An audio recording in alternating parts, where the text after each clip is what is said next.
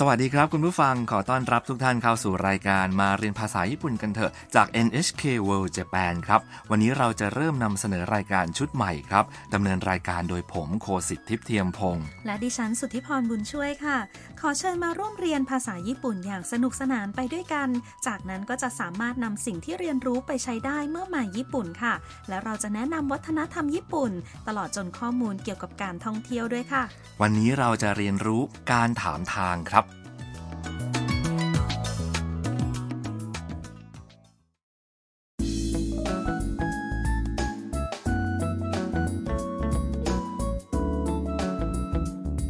ตัวละครเอกในบทสนทนาของเราคือทำเธอเป็นนักศึกษาหญิงจากเวียดนามเป็นคนร่าเริงครับทำเรียนภาษาญี่ปุ่นด้วยตัวเอง และพูดคุยเป็นภาษาญี่ปุ่นง่ายๆ ได้บ้าง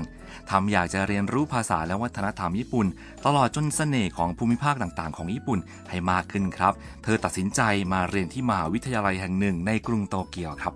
ในบทเรียนที่ 1ทำมาญี่ปุ่นครั้งแรก และกำลังพยายามจะหาบ้านคุณฮารุ ซึ่งเป็นแชร์เฮาส์หรือบ้านแบ่งเช่าที่เธอจะมาพักอาศัย บ้านลักษณะแบบนี้มีผู้พักอาศัยหลายคนค่ะ แต่ละคนมีห้องส่วนตัว แต่ก็ใช้พื้นที่ส่วนรวมร่วมกัน เช่น ห้องรับแขกและห้องครัว และจะได้สื่อสารแลกเปลี่ยนกันในลักษณะเช่นนี้ค่ะ บังเอิญมีนักศึกษาหญิงคนหนึ่ง และนักศึกษาชายคนหนึ่งผ่านมาพอดี ทำจึงลองถามทางไปยังสถานที่ที่ตัวเองกำลังหาอยู่ค่ะ มาฟังบทสนทนาประจำบทเรียนที่หนึ่งกันครับ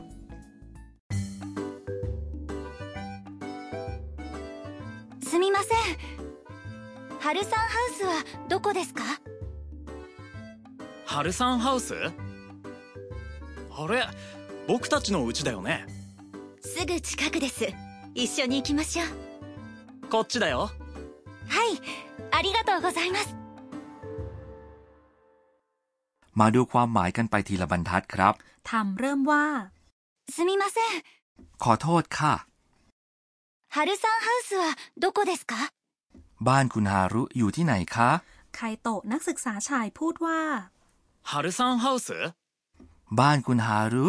เป็นการทวนคำเชิงถามยืนยันครับ แล้วพูดต่อ あれ僕たちの家だよね เอ๊ะ บ้านของพวกเราสินะ จากนั้นหมี่ย่าช่างภาพจากจีนพูดว่า すぐ近くです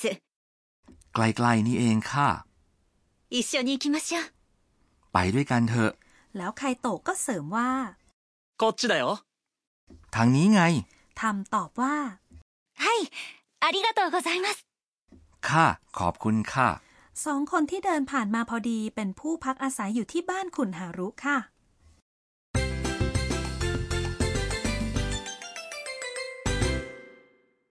สำนวนหลักของวันนี้คือ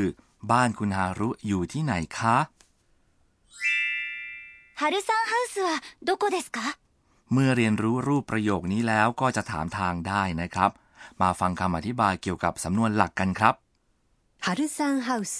คือชื่อของบ้านแบ่งเช่า は คือคำช่วยที่ใช้บ่งชี้หัวข้อการสนทนาครับ แล้วหัวข้อการสนทนาหมายถึงอะไรคะ หมายถึงเนื้อหาหลักของการสนทนาครับ คือหมายถึงเรื่องที่เรากำลังพูดคุยกัน อย่างในประโยคนี้ 春さんハウス คือหัวข้อการสนทนา และ どこですか แปลว่า อยู่ที่ไหนคะ จุดสำคัญประจำวันนี้ครับ เมื่อต้องการถามทาง ใช้คำช่วย วะ ต่อท้ายชื่อสถานที่ และพูดว่า どこですか คำว่า どこ เป็นคำบ่งชี้คำถาม แปลว่าที่ไหน และต่อด้วย ですか ตวัดเสียงขึ้นสูง จะทำให้เป็นประโยคคำถามครับ แล้วก็เพิ่มวะโดโกเดสกาเข้าไปที่หลังชื่อของสถานที่ใช่ไหมคะ ใช่แล้วครับ เอาละครับ มาฝึกฝนกันดูฟังและพูดตามนะครับ どこですか春さんハウスはどこですか เป็นยังไงกันบ้างคะ พูดได้คล่องหรือเปล่า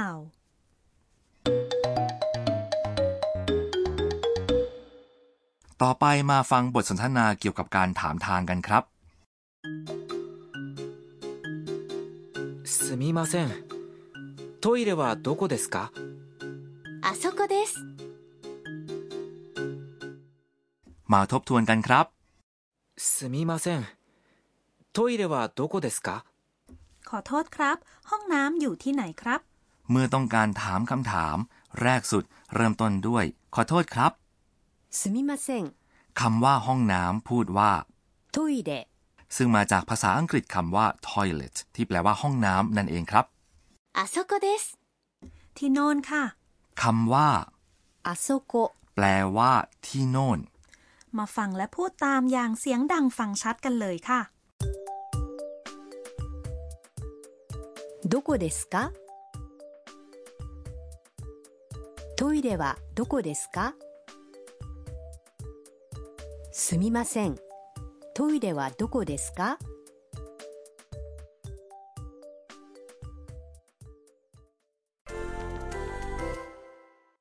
มาลองกันครับ ถ้าจะหาทางไปยังสถานีรถไฟจะพูดยังไงคำว่าสถานีรถไฟพูดว่า 駅駅 เริ่มเลยครับ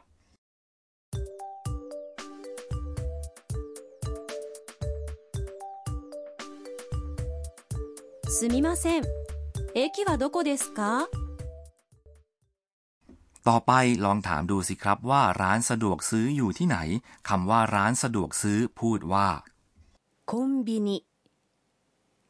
コンビニ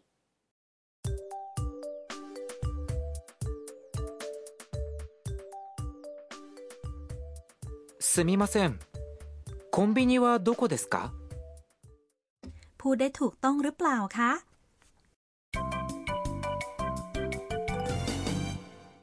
มาถึงช่วง สำนวนเสริมประจำวันกันแล้วครับ ในมุมนี้เราจะแนะนำถ้อยคำสำนวนจากบทสนทนา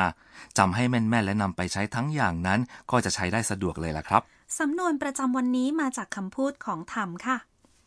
ありがとうございます สำนวน ありがとうございます ใช้แสดงความขอบคุณ แปลว่า ขอบคุณค่าขอบคุณครับ หรือจะพูดสั้นๆว่า ありがとう ก็ได้ แต่พูดว่า ありがとうございます จะสุภาพกว่านะครับ ถึงคราวคุณผู้ฟังลองฝึกพูดดูบ้างแล้วค่ะ ありがとうございます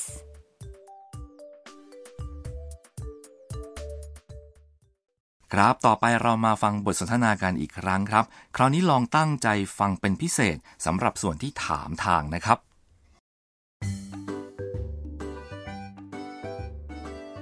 すみませんハルサンハウスはどこですかハルサンハウスあれ僕たちの家だよねすぐ近くです一緒に行きましょうはこっちだよいありがとうございます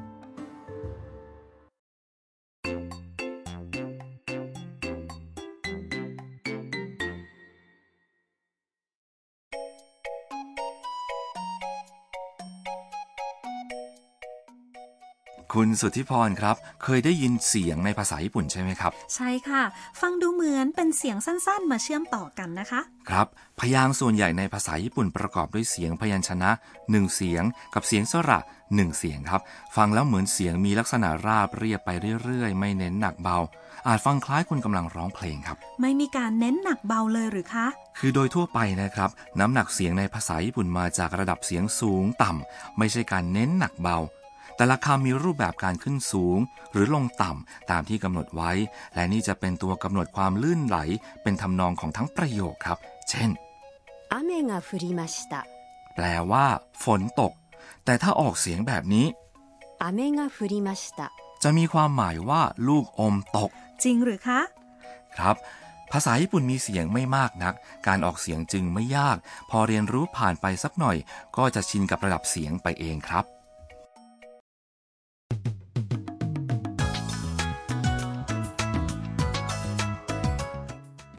คุณผู้ฟังครับทุกท่านสามารถเข้าถึงรายการนี้ได้ทางเว็บไซต์ของเราด้วยนะครับ เข้าไปที่ nhk.jp/thai แล้วคลิกที่แถบรายการมาเรียนภาษาญี่ปุ่นกันเถอะ สำหรับวันนี้เราสองคนลาไปก่อน สวัสดีครับ